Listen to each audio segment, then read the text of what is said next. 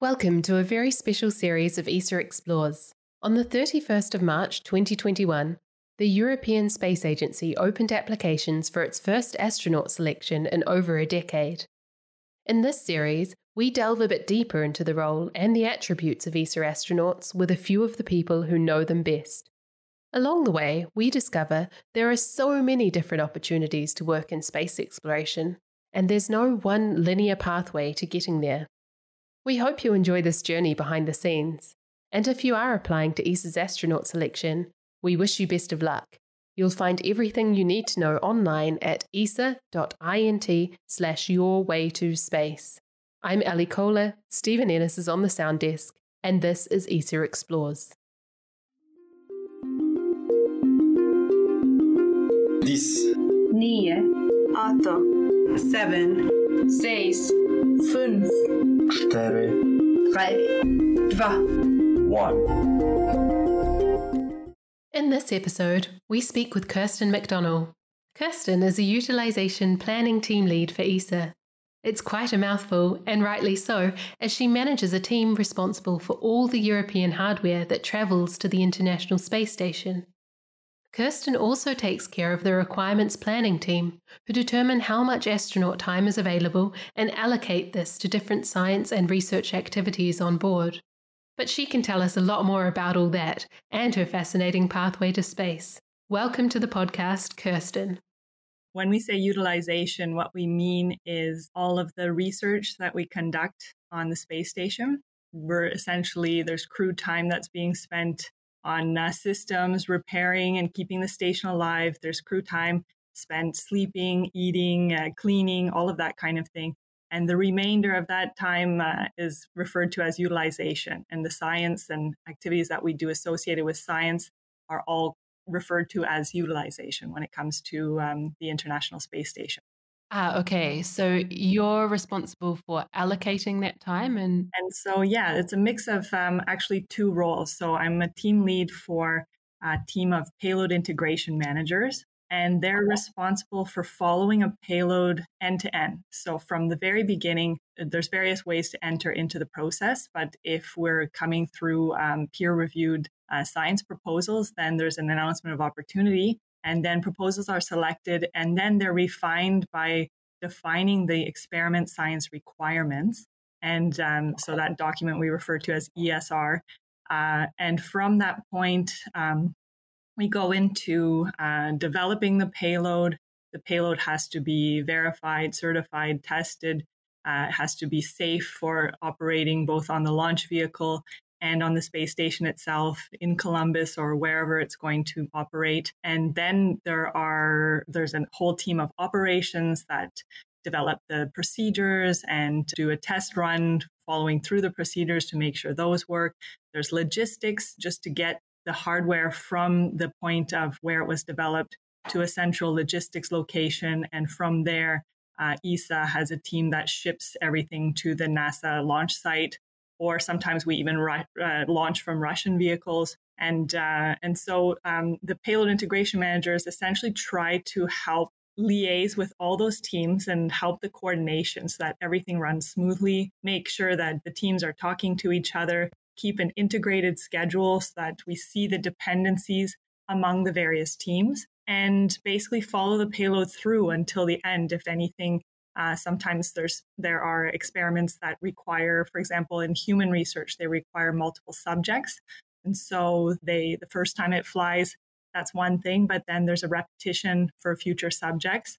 Other payloads have to be returned uh, quite short term. So, say a biological payload, you're launching living samples and cells, and these require extreme, um, sometimes uh, very, very rigorous um, temperature requirements. And so we need to ensure with our counterparts, mainly NASA, that the, the science stays within the temperature limits and the cells inside or samples inside um, don't die essentially keep them alive. So that is really have to, we have to follow through from the very beginning when the science team inserts these samples into the hardware until the very end when the samples are actually returned to ground and then finally sent back to the scientists for analysis And so, following all these steps, uh, it's really a role where we define our requirements towards NASA and let them know what we would like to do for our increment pairs. So, our, we work um, in roughly six month slots of time. And then uh, ensuring that that everything goes smoothly, and then the planning element is um, is where we I basically pull together all of the experiments and activities that we have ongoing from ESA, but also we have now um, experiments that come in what we call national contributions and commercial contributions that also uh, lead to a full complement of activities for an increment. And so I, I maintain essentially a strategic plan that shows all the activities that we have in our overall pool. Some are continuations, some require multiple subjects, some are one flight only, and um, and some haven't even started in the started yet. They're in the development phase. And so, maintaining an overall strategic planning schedule to see uh, what activities we'd like to do when. ESA is entitled to 8.3% of all of the resources of the International Space Station. We barter our, our use of the space station by providing, for example, um, the automated transfer vehicles, ATV in the past, and now the European service module. And that's our way of essentially, in a way, in, in quotes, paying our share towards using the space station. And so from that 8.3%, in what I say by resources is literally the crew's time on orbit for conducting science but also um, the up mass and down mass. So bringing cargo up to the space station and then returning it later, and and everything else, including um, sometimes experiments require vacuum or venting, certain amount of power, data downlink, and so we're entitled to uh, that amount of resources. And so um, the planning aspect is uh, where I have another team called the requirements planning team and we work by increment pairs, knowing um, that NASA assigns the international partners their resources based on the number of astronauts who, that are on orbit at a, at a given time and calculating how much time those astronauts will have for utilization and then dividing that uh, according to every different partner's share. Wow, so it's very detailed. You have to be super organized. and it would take a long time as well. Like how long is the process from from start to finish with these experiments? Are we talking um, years or Yes, it can be years. So it that part is really that's where this job gets extremely interesting because every single payload is different. First of all, the development phase itself for highly complex payloads and things that we've never even tried to develop before. It's really the first time we're doing it. Um, it can take several years. So three, four, five years to develop a really complex payload. Then of course the, the whole schedule is quite, you know, quite long. There are other cases where um, the hardware itself is a little less complex, or we're able to use some hardware that's already commercial commercially available and then the main step is just to ensure it's qualified and safe for space.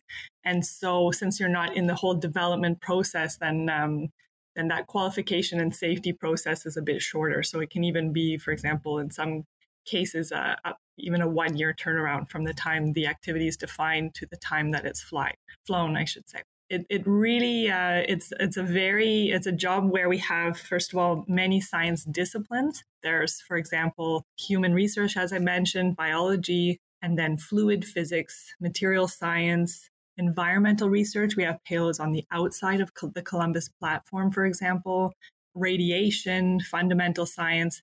And then there are some payloads that we call technology demonstrators, where we're trying to show how, how a new technology works on orbit, but it's less, uh, less about getting scientific data, more about trying out uh, how hardware works. And finally, we also support some education activities, which I find also extremely important for, for the general public and for our future people that will be working in STEM in the future. Yeah, absolutely. And I just wanted to ask you, what is your background? So, is your background science, or how did you come to be in this role? I actually used to be in the Canadian Air Force. I went to Royal Military College and studied um, space science. And then I became an aerospace engineer for the Canadian military. I actually had a very hard time choosing what I would like to do in university because I really liked a lot of different areas in science. And so I thought I might want to be a doctor. I loved sports and technology. So I was thinking maybe somehow um, sports medicine or something like that. And then this opportunity came up to um, to join the military, and I just thought the hands-on aspect of the the way they they train you and um, how um, in between the school years they actually sent me to various Air Force bases to perform the job for which I would become later the manager. So I would become an aerospace engineer responsible for aircraft maintenance. My first summer, I spent wearing blue coveralls, hands full of grease, and actually taking apart an engine of a helicopter and learning uh, everything about you know fixed wing and and uh, rotary wing aircraft and and how to maintain it. And so I got to get my hands dirty, and I think it was an extremely good experience to um, to see what uh, the technicians are also doing because those are the people that I would be leading. What I studied in university with space science, uh, it was a mix of, of uh, mechanical engineering, electrical engineering, and then pure space uh, physics, such as uh, orbital mechanics. And I found that extremely interesting. And the Canadian Space Agency was uh, looking to fill a position through a secondment with the Canadian military. And that's really where my career in space began. So I managed to uh, go and support uh, the RadarSat operations, which is a remote sensing satellite. Things have changed a lot in, in the more than 20 years ago because uh, we used to talk about recording the images on tape, how the tape would get full and we would have to wait until the next ground station to downlink the data. And then if we were over ground stations then we could we could downlink directly. But when we were in more remote places we would record on the tape and we had to prioritize imagery and it's just amazing how far we've come with regards to uh, how much data we can, record and and this whole story of um, downlink and filling a tape and everything. It's really incredible. And then from there i i moved into um, astronaut training. So i joined the team in canada for training the Canadarm2 I started uh, just at the time that um, the first two crew members, Expedition 2 crew, uh, went up there and uh, operated Canadarm for the first time, and then trained basically every expedition crew from that. And so um, I found that really, really fascinating to be in that in that area with training astronauts on a specialty and something that um, it, we had to keep updating our simulator because at that time the space station kept growing and growing and um, just to kind of come full circle, one of the simulations that we were training was actually taking Columbus out of the space shuttle and docking it to the space station itself. And now here I am in, working in Europe now with Columbus. Uh, so it is kind of interesting how these things uh, in this, once you enter the space business, becomes quite a small world and and we, we end up meeting again in various ways in the future. Yeah, wow. That is super interesting. So you would have been watching carefully or when Columbus was added to the station or what were you doing at that time? Yeah. yeah, so actually that led me to um, to Europe. They were looking to build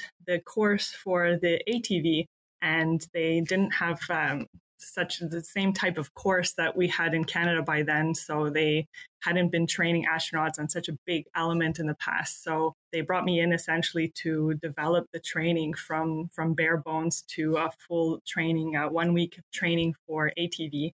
And what I liked about it is that yes, we were developing lessons, teaching the crew about the systems on ATV, how to transfer water, and and one of the key, most exciting parts was, of course, how to monitor the vehicle during the rendezvous and docking. So, although ATV doesn't have a pilot, we still wanted to have a crew in the loop just in case some of the systems were working off nominally and they might have to react. And so in in preparing that training, it was I was involved with Airbus, with ESA, we had NASA and Russian astronauts also supporting with their experience. And we were working a lot with our Russian colleagues because the ATV docks to the Russian module. And so, and it has a Russian docking system on it. And so it was really, really fun to discuss what it means for the crew to respond and how they would recognize if the vehicle was behaving off nominally. So we had to simulate what the camera would see and and actually one one interesting part was that once the vehicle is less than a meter away even if it seems to be moving off nominally it's better for the crew to do nothing because it's more likely to dock than to to press uh, you know the escape or the abort button at that time because then the maneuver um, at that point, the station is free floating and the maneuver might might actually cause more danger than and and then in the end uh, after all that training and all those discussions atv just behaved so phenomenally that you know the the docking was within centimeters of the first atv the contact sensors did not trigger and we immediately got the capture response because it entered into that cone so perfectly that the sensors weren't even depressed. It just went directly into the docking cone. So I'm really so impressed with the guidance, navigation, control engineers and the software itself because it's behaving phenomenally for, for all five ATVs. And it was a really great project to work on. I'd be speaking about the variety of jobs that are available in the space industry. You've covered quite a variety of jobs that are available in the space industry. I spoke about RadarSat in operations, prioritizing what imagery to collect, training with Canadarm and then taking that experience to build the training for ATV. After ATV 1, the success of ATV 1, I did find it repetitive to continue training on ATV because for me, the excitement was in building the lessons and giving the first training to the first crew. So I managed to train Peggy Whitson, who was the first crew member, to follow the rendezvous and docking of ATV. And then uh, shortly after that, I moved on to ATV cargo integration. So I was responsible for essentially filling ATV with cargo and ensuring that we made the best use of the cargo that cargo capabilities that the vehicle had. A huge part of our cargo actually comes from NASA and from other partners. And so it required a lot of communication with NASA. Also, we perform what's called a coupled loads analysis on the vehicle and so once we determined how much fuel we would need, how much water, and how much gas, the remainder mass available for bringing up additional, in, in addition to the, the mass of the vehicle itself, uh, would be dedicated to dry cargo. And so we would make an estimate of that remaining mass and perform a coupled loads analysis. And from that point onward, because that's required for the rocket and its own guidance and navigation and control to bring ATV into orbit, once we've performed that analysis, since it's quite intensive and we don't want to repeat it, we start doing, let's call it like a, a three dimensional Tetris to fill the bags and coordinate all of that. But uh, a fun part of that was more than just filling bags. Um, NASA requested more and more late cargo capability, which means that um, ATV is normally filled in a nominal cargo situation. We can go through the, the back end of ATV before it's mated with the thrusters and the propulsion tanks and everything. So ATV is actually built in two separate parts.